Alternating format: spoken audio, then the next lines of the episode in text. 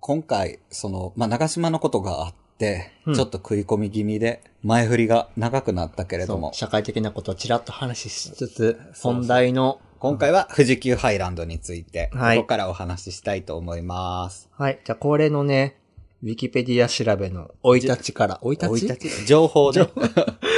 あまあ、ざざっと。うん。富士急ハイランドの前身が、うん1961年に開園した富士五湖国際スケートセンタうん。アイススケートやねー。。ね。だからアイススケートがあるのね。冬場もね、今ね、もなあるほもどんね、。と思った。で、うんその時にその近くにあった、えっと、富士急行のハイランド駅うん。に合わせて、1964年に富士急ハイランドにうん。変わって、まあそこからまあボーリング場だの、えっと、宿泊施設だの、うん。ミュージアムだの、温泉だのができて、うまあんうん今の形になったっていうこと。で、まあ順当に結構昔から遊園地を、からもりもり。やってたって。うんだって結構古いもんね。ね、ろ61年やからねう。。うんん。長いよね、歴史うが。ん。だってもう半世紀以上ってことやもんね。そっか。ね。だから、すごいよね。すごいねう。ん。で、まあ、まあそれがそれで、 それがそれで、何今の深夜やからかな、頭回転してないのかな、それがそれで、うんあれがあれで。 ほんまに。まあでも富士急といえば、もう絶叫マシンがたくさんあるよっていうことで、うん。富士山ドドンパ、 A じゃないか、高飛車。まあ、四大コースターって言われてるものやね。うん。さあ、どっから行こうかな。なんかさ、長島って割とさ、切り口行きやすかった。まあ、今回は、だから前回は、うん。えー長島の回し物になるっていうのがテーマやって、まあうんもちろん今回は富士急の回し物になるうん。必要があんねんけど、うん。えっ、と、まずやっぱり何が富士急のいいところって、うん。景観。いや、ね、本当にやっぱ日本のさ、誇れるさ、富士山がうん。あんな間近にあって、どこからでも富士山が見えて、うん。で、そのジェットコースター、ローラーコースターの高さ相まってさ、うやっん。ぱすごくもう手が届くんじゃないかっていうぐらい、近いもんね。うんなんか、、なんていうの、ジャパネスクテーマパークっていう感じがすごいよね。 うんで、やっぱり、そこ、そのコンセプトから富士急ってやっぱりずれてないやん。うん、そその、うなんねていうの日本を押す。そうそう、だから A じゃないかとかやったらさ、その、駅舎がさ、あの、唐草模様やったりとか、あの、そういう、きちんとその、てんてこまいとか名前だってそうや。うんん、うんうんうんうん。あの、そういう、きちんとじ自分たちの売り、売りになるようなもの、売り文句って何なんやろうみたいなことを、あの、全面的に打ち出してるうん。遊園地と、あと、その、チープさうん。チープさっていうところで、またその、富士急ハイランドの遊園、遊園地としての個性みたいなのが際立ってるかなと思うん。う。うん。その、 まあ、富士急、富士がついてるぐらい、まあ、富士山に、が、まあ、すごいインパクトがあってシンボルになっててっていうのはあるんやけど、うん。まあその関西人からしてもさ、富士山ってさ、まあ、あるあるやと思うねんけど、例えば東京に、東京ディズニーランドに行きます、うんまあ、新幹線で行くとします、うん。新幹線のさ、えっと、東京に行く方面の、東京に向かって、左側の座席の窓際に乗ると富士山が見えるわけじゃん。うん。富士山が見える瞬間ってさ、やっぱりみんな見てるんよね。見てるよね。で、見てると関西人やなってわかるやん。うん。しかも新幹線ってさ、富士山見える瞬間ってさ、結構短い。短いのうよ。ん。そう。で、ああの瞬間を逃すまいとさ、やっぱ見ちゃうし、見ちゃう今自分も未だにさ、見ちゃうんよね。だからちょっとそわそわするの。富士山が近づくと。うん。うん。で、曇ってるとさ、すごく残念な気持ちもなるし。うなん、か、それぐらい富士山ってさ、やっぱ、シンボル、そう、だからアイアイコンアイやもコんンね、やから、ううん。ん。で、で、富士急に初めて行った時もさ、うん。まず何より富士山の綺麗さに圧倒されたのね。あ、すごいでかい。そうって思うよね。で、今まで富士山に登ったことがなかったから、今、うんあ今ものこ登ったことないから、多分富士急が一番近く富士山に近づいた瞬間なの。ああ、けど俺もそうやと思う。そうやで、こんなに綺麗なのって、わ。うん。日本って、こんな綺麗なところあるのって、うんやっぱ、こんだけゲテゲテ、やっぱそれですごい、わーってなったのよね。うんで、遊園地以外でなんかその美しさに触れて、この、テンション上がる。テンション上るがるっていうのがさ、なかなかないわけやか、。からそれでさ、その、その時は確か高飛車ができて、うん。ちょっとしてからだったから、やっぱうん。自分の中では A じゃないかも乗りたいけど、高飛車にも乗りたいっていう気持ちがあって、うん。まあ高飛車に乗ったわけなの。で、高飛車ってさ、初め90は度、初めはリニアで進んで、そう、リニアに進んで、で、ぬそるの2回目に、ま、2回目のま、ま、巻き上げが。巻き上げ、登るときに90度で、うんのぼ、のぼ、垂直に垂直登にってい登っってて、、で、まあその落下するときにうん若干のブレーキングでそうやな。落下までじらされながらあ落とされるっていう瞬間だけど、そのブレーキングで下見れば地面が見える、うん横見れば富士山が見えるっていう状況なのね。そうやな。本当に言葉にできないぐらい美しくて。うん。そう感動、感動するそよう、さね。これ外国人乗ったらめっちゃ感動するでって。うん。しかもさ、すごいいろんな感情が渦巻くの。 じらされてるわけだあから。あ、まあね。 そうでも富士山めっちゃ綺麗ずっと見てられるけうんど、私はあと数秒後に落とされるっていうう。んうんうんうんなんか、すなんか、なんとも言い難い不。思議な感覚になるんだよどねう。感情が豊かでね。そう。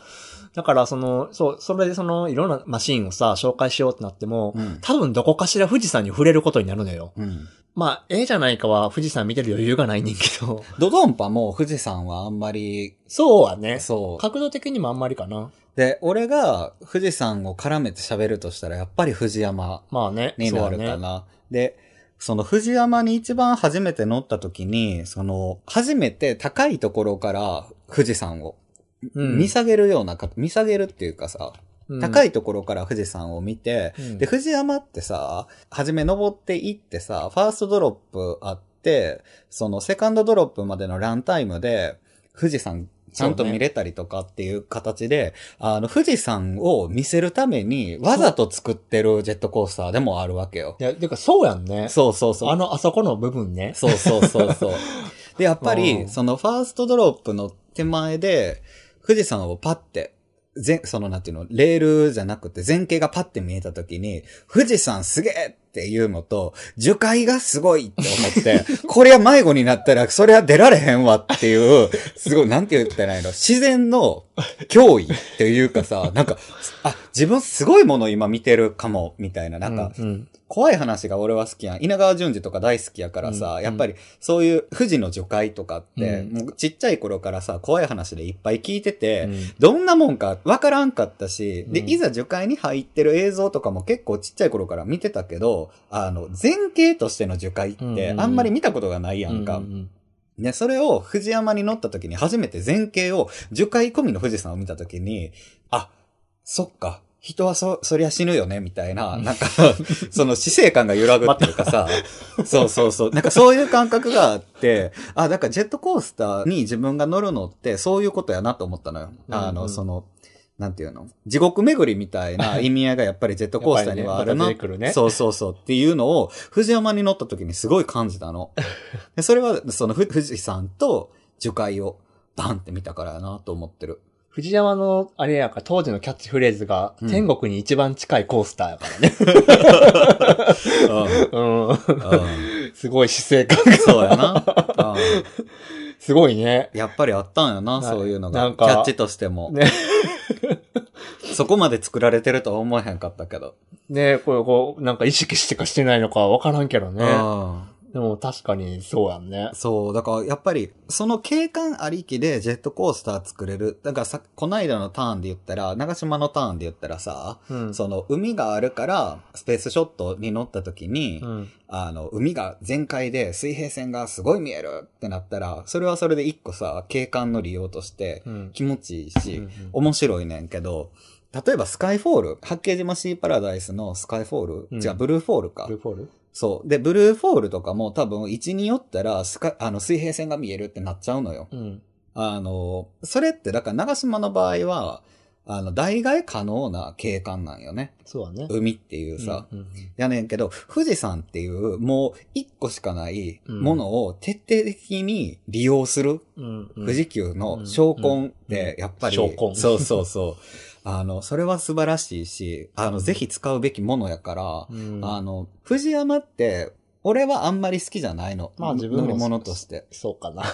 あの、結構痛いし、うん。乗り心地もやっぱり昔のジェットコースターだけあって、結構ハードそうだね。やから、うんいや、面白いで、行ったら絶対乗んね乗んるけけど、どね。なんか乗る目的としたら、藤山を楽しむっていうよりかは、富士山を見るっていう感じの方が、自自分の。中の気持ちは強いのよね。高飛車って乗乗ったっけ乗ってる乗ってる。高飛車もさ、同じようなところない高飛車は、あの、今のトレンドを乗りに行くみたいな感じで乗ったかな。うんはじめ。なんか、そう、そう、自分もさ、全く同じ感じに乗ってんけどさ、うん高飛車ってさ、見た目のインパクトすごいし、うん。落下のさ、あの、 100、なんだなっけえ、えぐり込みえな。ぐり込んでるやあつ。あでも、もうすごい、インパクトがすごくあってさ、うんそういうキャッチーな部分がいっぱいあるねんけどうさん、いざ乗ってみるとさ、なんか、えぐってるところさ、なんか、うんって、普 通、普通、 普通って感じやうん。ん。あと、やっぱりさ、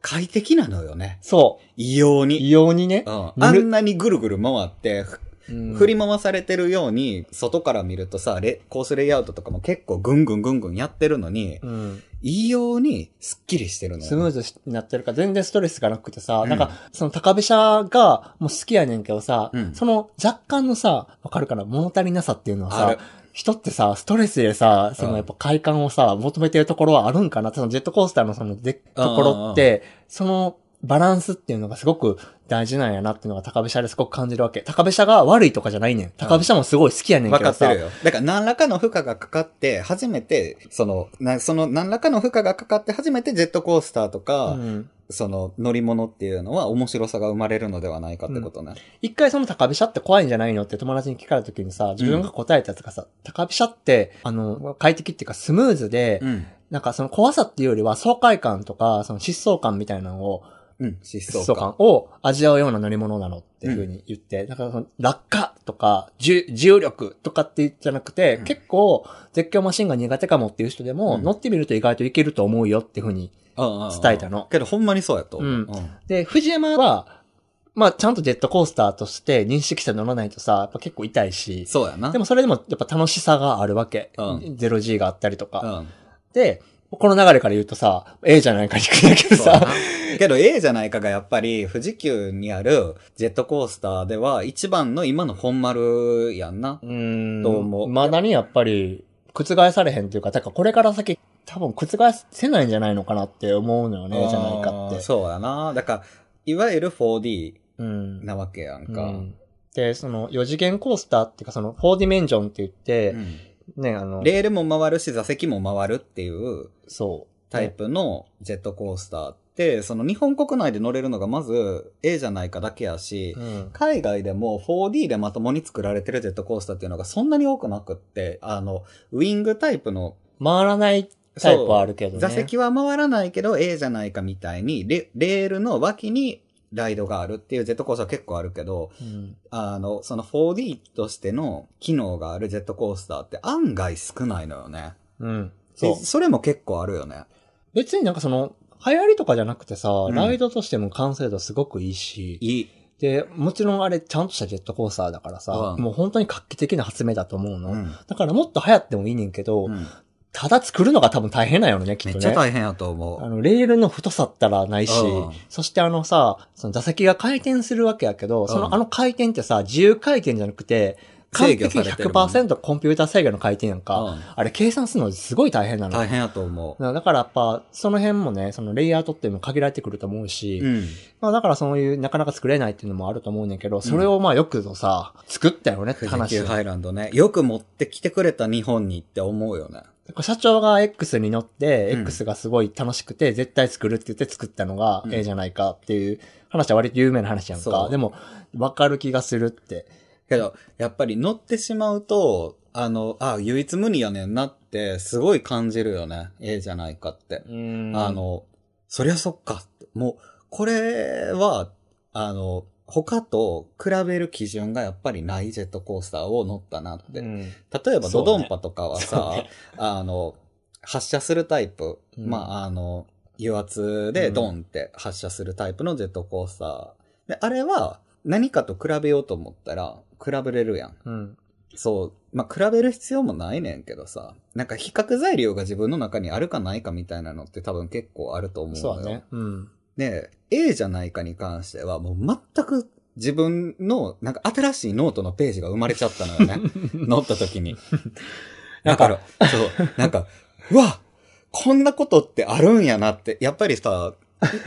結構ジェットコースター乗ってる人、乗ってる自分とかからするとさ、そういう経験って、やっぱり年々少なくなってくるわけよ。うんどんどん新しいことが開発されても、あ、なんか、これって、あれに近いんかとか、なんかそういう、自分の中で符合させようとさ、人間って本能的にしちゃうから、うんあの、自分の中でそういうページがさ、だからフォルダがさ、やっぱり似通ってくんねんけど、新しいフォルダ生まれる経験を映画なんかに乗った時にして、やっぱりこれは、並んででも乗りたくなるよなっていうのもすごい納得いくし、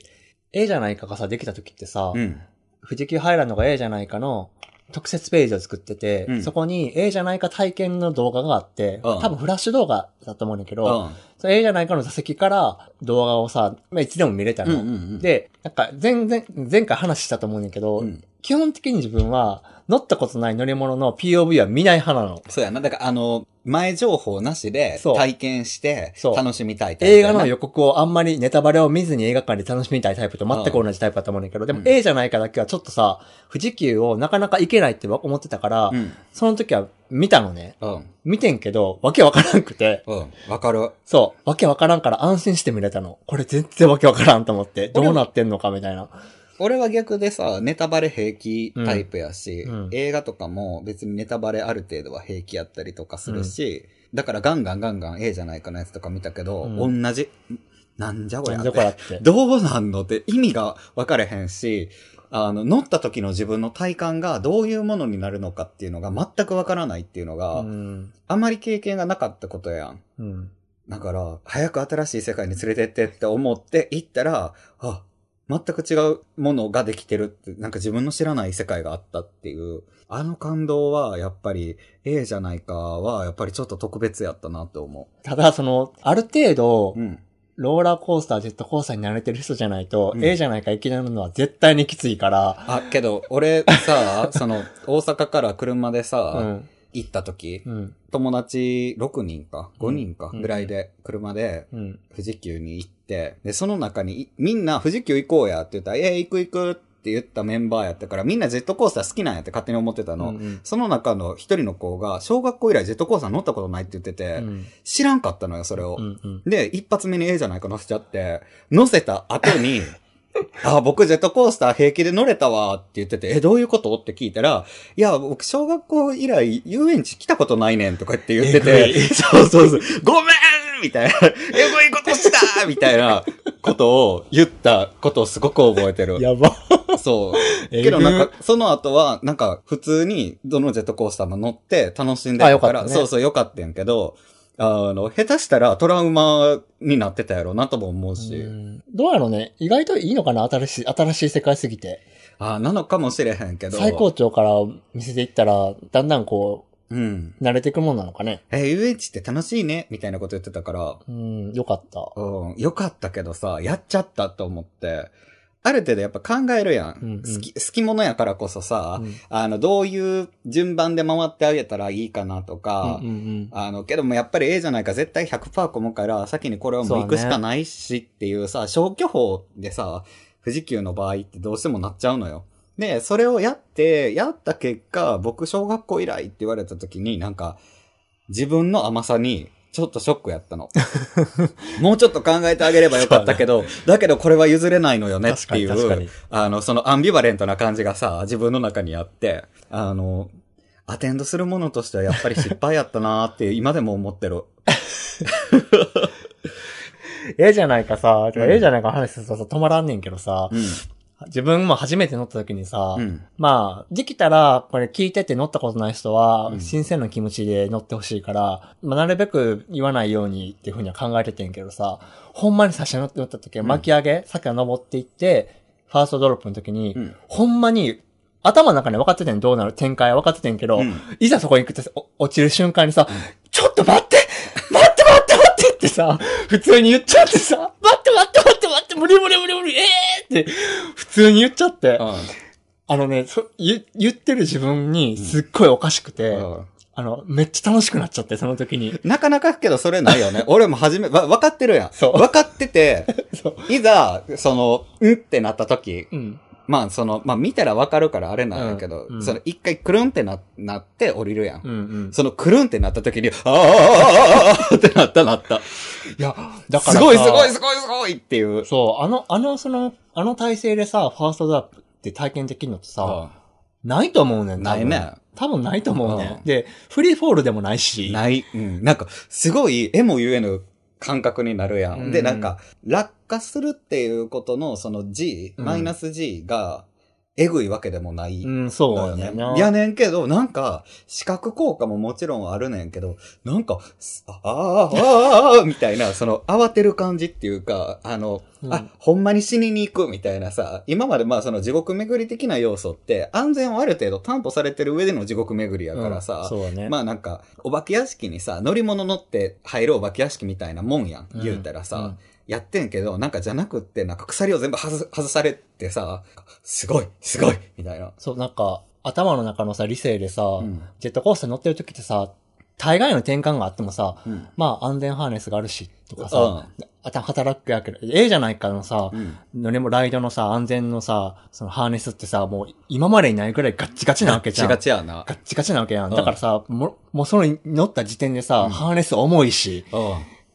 なんか体も全然動けへんし、うんちょもう展開が容易に想像できるわけじゃん。ん。うん。その、それって覚悟を持ってさ、乗ってるわけやのにさ、ファーストドロップにしか全部その理性が飛ぶ、そうそう、すスっポ飛ーぶンって抜けてさ、もう、本当にほのかな死の匂いがするわけ。うんそこがさ、すごくいいところなのね、じゃないか。うんと思うそのよ。本当に、普通に生きてて、あんまり感じることができないスリルとか、そういうものを、うん。もう純粋に感じることができるからこそ、んええじゃないかって素敵な部分やと思うのよね。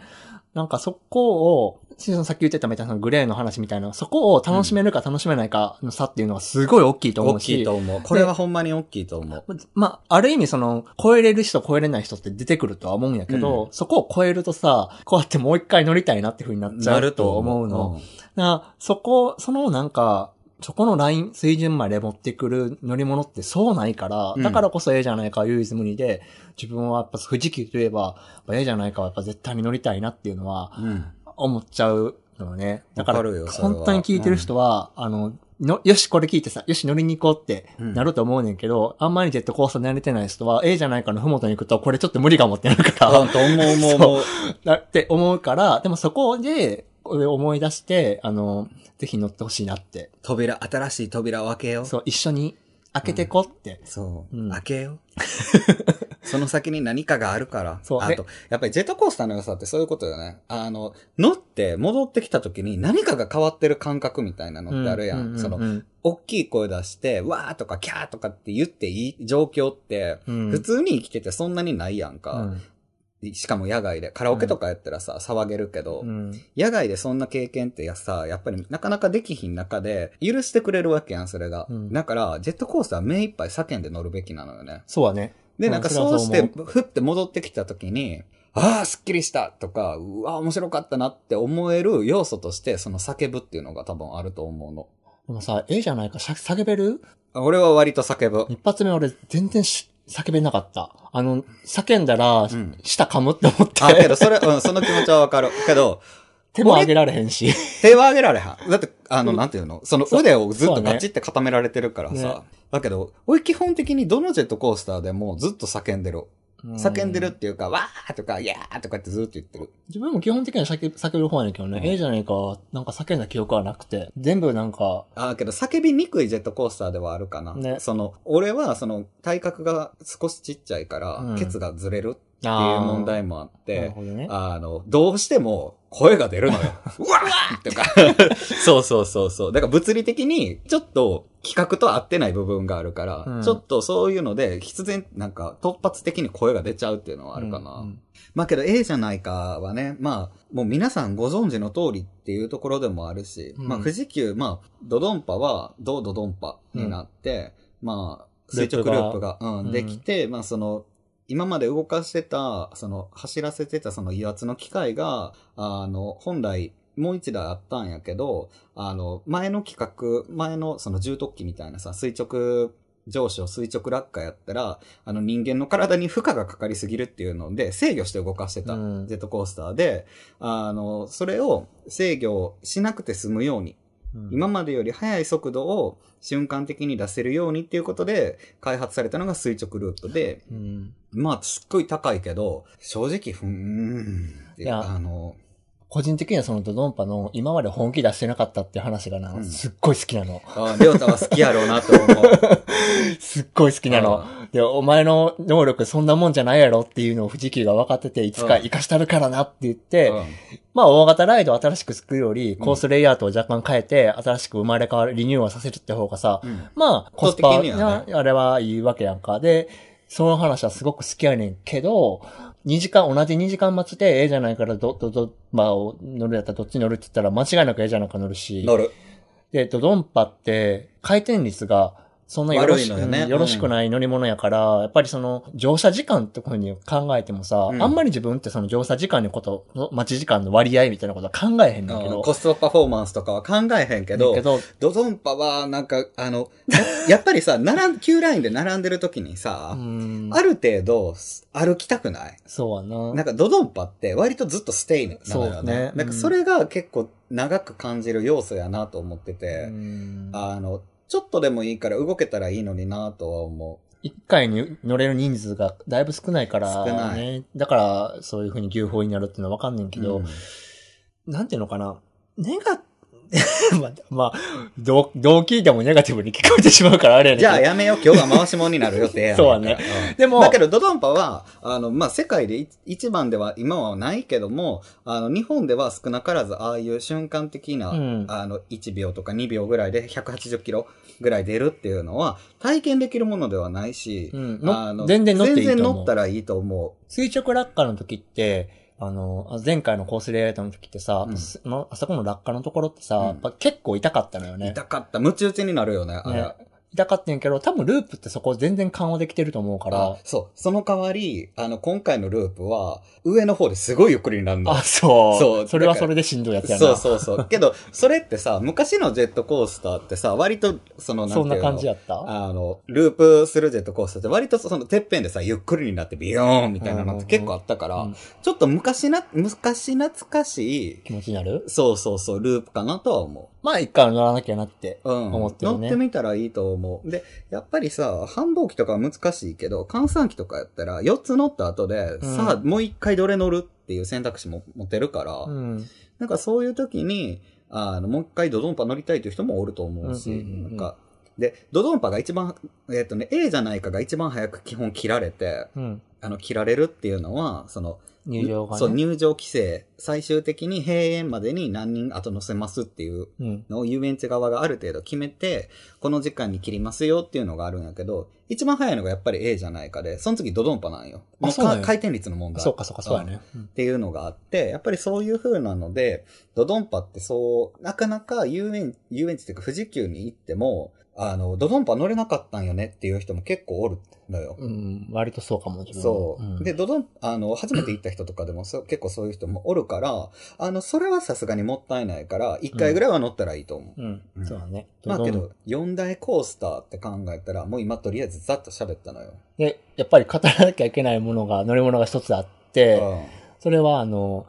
流しますかやねんけど、 あー、流しますかに行くんか。いやああ、全でも然いいよ。あの、もちろん他にもあんねんけど、流しますかは、そこって思われそうかもしれへんねんけど、やっぱ語りたくて、うん。流しますかがさ、いい一緒に行った時さ、うん流しますか初めて乗ったわけやん、お互いそうやさ。なうんで、二人ともさ、全然さ、前情報っていうか、まあ、あるまあ、程期度の、待値がそんなに高そくうなく、期待値が全然ない割に乗った、乗っただけでも満足値がすごい高か高った。かったっていう、すごい面白かったよね。面白かった。で、なんかさっき調べたら、日本で初めての、その、あの、ああいう、なんていうのフューリー、うんフューリー、うんあの、なんかそのウォータースライダー、うん。ウォータースライダーっていうの急流滑り形式で、日本で初めてああいう立体的な、あー巻き上げがあるんやでもそう、そうかもうね。んって書いてた。巻き上げさ、確かに巻きそ上うげってそいうう風そう。な。ベルトコンベヤーに乗せられて、ウィーンって上がるやん。そうだね。平面はある、あるけどそう、ね。平面は結構ある確かにけど、そう、あの、なんていうあかあいう、なんていうのぐるぐるぐるぐる、なんて言ったらいいんやろちょっと待って、調べよう。よくね、遊園地にある、あの、円形の乗り物で、その内側に座席がついていて、ね、うんそれで乗り込んで、で激流の中をこそう、ウォーターアトラクションう、としか書くいてない。るくるこう、ね、水に揉まれながら降りていく、あそうそうそう進んでいくタイプの乗り物四人乗りが立体になって、一番最初に巻き上げで高いところまで上がって、そこかうらんその水路で坂道をね、うん。こう下っていっていくっていうそのウォーターライドやねんけど、うん。まずその上がっていくってことで、その落ちていくね、あうのん感覚がね、そう、結構高いところまで上がるんだよね。で、水流はさ、生半可じゃない水流じゃなくてさ、かなり激流やったやん。うん水しぶきがバッシャンバッシャンいって。そうそうそう。期待してなかった割に、え、めっちゃ面白かったんじゃないもう一回乗ろうっていう風に、うん久だから々になった乗り物やんね。結局だって2回乗ったからな。 乗ったねその、昼と夜と。だから、うんあの、ジェットコースターとか結構並ぶから、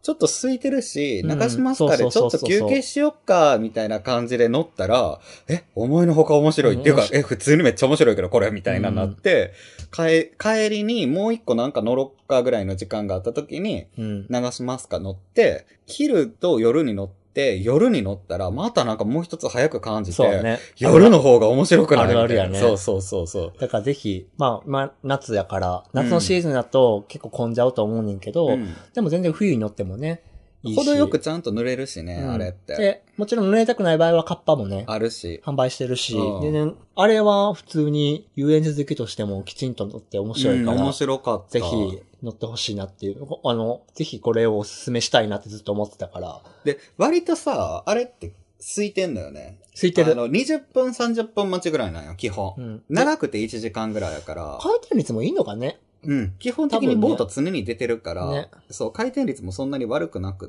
て、Q ラインもすごい短いのよね。そうねうんそう、で、あの、なんていうの、つづら折りになってるから、結構ギョって人なってんねんけど、案外進むのも早いし、常にどんどんどんどん人は、そのプッシャー、押されていくから、割とつ、ずーっとちょこちょこちょこちょこ動く感じ。ねただね、流しますかってって、まあね、ネーミング聞いた、はい最初聞いた時にね、ギョって。ね、そう、あの、もう、気づいてない人もね、うんいるとは思うんやけど、その、前回話した、うんそう、長島スパーランドと富士急ハイランドの関係性みたいな、お互い切磋琢磨してやってるよね、みたいなところで、まあ富士急は富士、じゃあ長島スパーランドは長島スパーランドで、うん。あの、まあ前回お話ししてるんで、まあ、か詳細は割愛するので、前回聞いてもらったらいいと思うんですけれども、うん富士急にちょっとした喧嘩の、喧嘩を売っていて、うん。で、そこに対しての富士急のアンサーではないけど、まあ何年越しのアンサーやねみたいな話になっちゃうけど、富士急は富士急で流しますかっていう、ちょっとざわってするようなタイトルを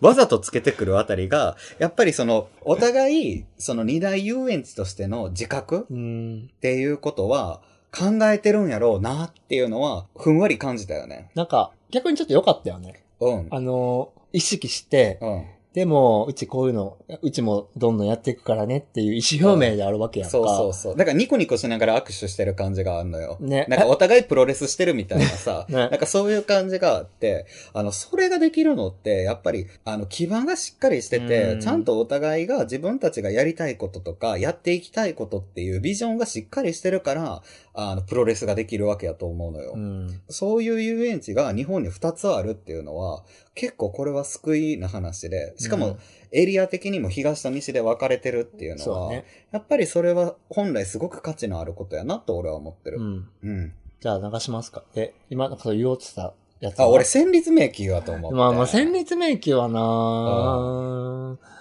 うーんって、一応 う、ーんって言って、えっあのとね、りょうたも、俺 も、お化け屋敷そう、が。お化け屋敷がなんせダメ。もう、お化け屋敷は本当に無理なんやけど、俺は一応富士急に今まで行けば、全部、あの、毎回一応入ってるのね。入ってる。戦慄迷宮だけは、フリーパス買っても別料金かかる、うん。ウォークスルー型、歩いて進むお化け屋敷で、で、まあ、ざっくり1時間ぐらいかかる。そう、本当に長くて、で、昔は実際に、昔使ってた宿泊施設を改造してうん作り直したんやけど、今は完璧移設してるから、あ、そっか。そう、あのー、元、えっと、建物自体は多分移設して作り直してるんやとはやったっ思うけねんけど、まあ、いかんせん、戦慄迷宮は、あの、喋りたい要素はいっぱいいろいろあんねんけど、うんあの、バージョンアップをすごい定期的にするっていうのは、うん最近もしてるしね。そうそうそう。これはほんまにすごいことやなって思うし、その、設定うん。が、いく、まあ、その、いくたんびにっていうか、そんな頻度で行ってないからなんやろうけど、いくたんびに毎回違うし、なんか、半年に一回とかぐらいのペースで設定が変わるから、あの、お化け屋敷に行って、その、毎回設定変わるっていうのはなかなかないやん。そうんの、期間限定で、ハリ、そうあだのね。、期間限定ハはロあウるィけンどのね時だけこういうことしますよとかじゃないから、うんで、あと、そのストーリーもちゃんと凝ってるし、うんうんちゃんとその導入の映画うん。があって、うんその導入の映画できちんとこういうストーリーですよっていう説明もしてくれるし、うん。あの、場合によってはそのギミックがあることもあるのよ。うんうん。で、えっ、とね、昔俺が行ったのは、えっ、と、小指ぐらいのサイズの懐中電灯うん。を持って入るっていう話、うん。パターンやって、もうほぼ真っ暗で何も見えへんの。うん。ね、そのすっごいちっちゃいライトを持って入るんやけど、途中でライトを回収されんのよ。うん。うん。で、回収されて、あの、右と左があって、係の人が立ってるの、まあ、係の人とかお化けの格好してんねんけど、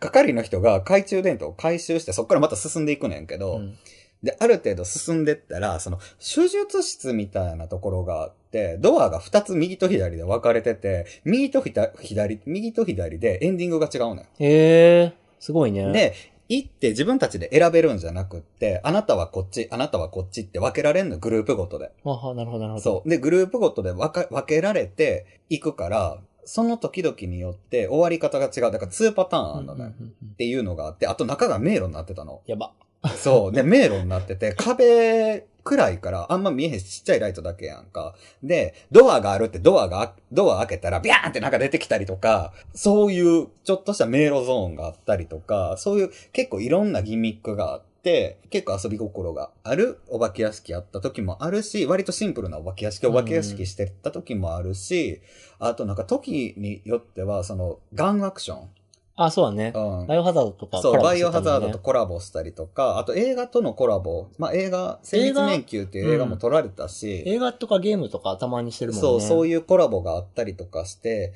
やっぱりお化け屋敷って言ったら、そのゴミさんっていう人がうんうんうん一番有名やと思うけど、あの、あそこも富士急もゴミさんなんかなわからへんけど、そういう遊び心のあるようなお化け屋敷を、あの、定期的にちゃんと打ち出して、う。ん。設定もちゃんと凝ってやってるっていうのは、戦慄迷宮のすごいことやなと思う。もう本当にもう思い出すだけでもしんどい。あーまず最初入り口で消毒の匂いがあり、そうそうそうそうアルコールの匂いがし、病院に来たっていうのを、匂いから入るのはほんまにずるいって思った。いやけど、あれが、やっぱり、すごいよね。うん。あの、もう、褒め、褒め、褒めるっていうか、俺も怖いねんけど、で、やっぱり行きたくなるのって、そのバージョンアップされてるから、どんなんなってんねやろっていうのもあるし、あと、あれだけ仲いいお化け屋敷って、なかなかないやうんん。なかなかとか全然ないからさ、A じゃないか乗りたいとか、富士急乗りたい、富士急じゃ、富士山乗りたいとかと同じぐらい、戦慄迷宮入りたいなんよ。嫌やのに。嫌やのに。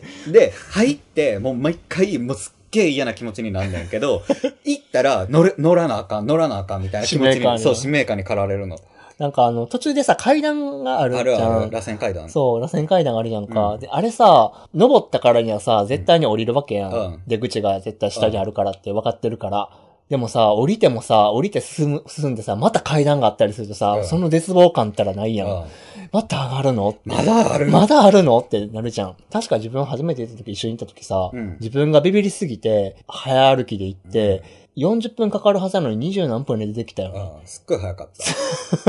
価値がないって。 でももう、それぐらいさ、でも、かたくなに途中退場口から退場することを拒み、うん。ここまで来たからには入ろう。入る。けど、その感じよ。だからうん俺も嫌やねんけど、ここまで来たんやから、そうまあだね。せっかく富士急来たんやったら、戦慄迷宮入らなあかんよね。みたいな気持ちがある。うん。いやけど、入って全然損はないし、ほんまに面白いものやなと思あの、毎回バージョン変わると思うねんけどさ、長、長廊下はあるじゃん。う。あるあるある。ストレートのさ、まっすぐの廊下のさ、うんあそこの絵ってすごい綺麗やんね。けど、もうあそこが一番怖い。怖いよね。あの、もう、ドアいっぱいあるし。そうそうそう そう。あの、くるくるくるっていう、ずっとその感じ。けど、実際、来ないみたいなそうさ。実際来ないと思いきや後ろから来るみたいな。そうそうそうあんたいいつからおったんみたいなさ。あとさ、りょうたと行った時じゃないんかな。誰かと行った時に、あの長い廊下にたどり着いたら、まあ、出口が見えてるわけやん。出口っていうか、その廊下のさ、果てが見えてるやんか。まっすぐストレートな廊下やから。その向こうに、車椅子車椅子を乗った人がピーって出てきて、バックで戻ってきて、そう、行き過ぎたんやけど、バックで戻ってきて、車椅子がこっち向いてどんどんどんどん進んできたの。もうパニックよな。も う、何何って、なんか来たなんか来たっていうパニックで、すごかった。あれはほんまに怖かったし、その、一回行き過ぎて、ね。なんか、なんか見間違えたんかなぐらいの、ふわってした、ちょっっと、なんか来たっていうふわってしたので、また戻ってきてこっちにギッて向いてさ、あ、これって見つかったっていうんううんうん。状況になっちゃうわけやんか。うんうんバレちゃったみたいな状況になるってさ、いわゆるホラー映画の典型的なさ、演出方法の一つなの。うん。やねんけど、映画の中と実際にリアルにそれを体験するのってまた全然違うわけよ。なだから、映画の主人公になる、ホラー映画の主人公になれるみたいな感覚はあるよね、やっぱり。うん。追い詰められる感じとかさ。あの、前も言ったけどさう、ん。なんか演じてる人がいるわけじゃん。でうん。自分の中でさ、大丈夫。生身の人間、アクターだからって思って入ってるのにさ、うんもう飛ぶのがさ、自分でおかしくてさ、うんわかるわかる。頭で分かってんのに、だからそれがさ、人間の面白さでもあると思うねんけど、だからジェットコースターとはまた違う理性の吹っ飛び方するわけやん。うんそれがい小1時間続くわけじゃうん。んもう本当に発狂するよね。だからそんな経験ないやん。ない、ないけどね。そう。だから、お化け屋敷苦手な人こそ戦慄迷宮入ったら面白いと思うのよ。うん。怖くて、わーって叫ぶねんけど、その、あまりにも自分がずっと何回も叫び続けてて、だんだんだんだんおかしくなってきて、おかしくなんかテンションが、なんかバグってきて、わーって叫ぶねんけど、もうゲラゲラ笑っちゃうみたいな、なんていうか、変なトランス状態みたいなのになったりするやん、中で。ああいう経験、まあ要はさ、ゾーンに入るみたいなことやと思うのよ。うんうんうんうんだから、そういう経験ができるのは、やっぱり、すごい貴重やなって思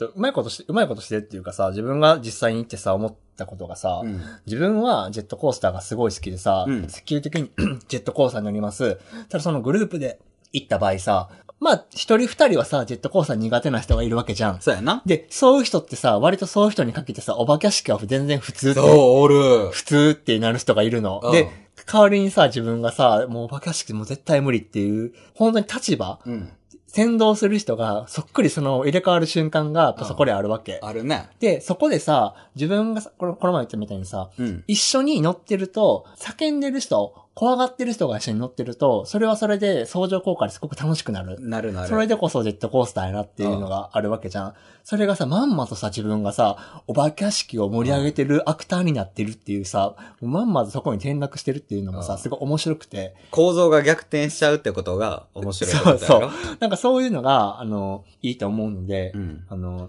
そう、だからぜひね、これはね、入ったらいいと思う。だって面白いもん。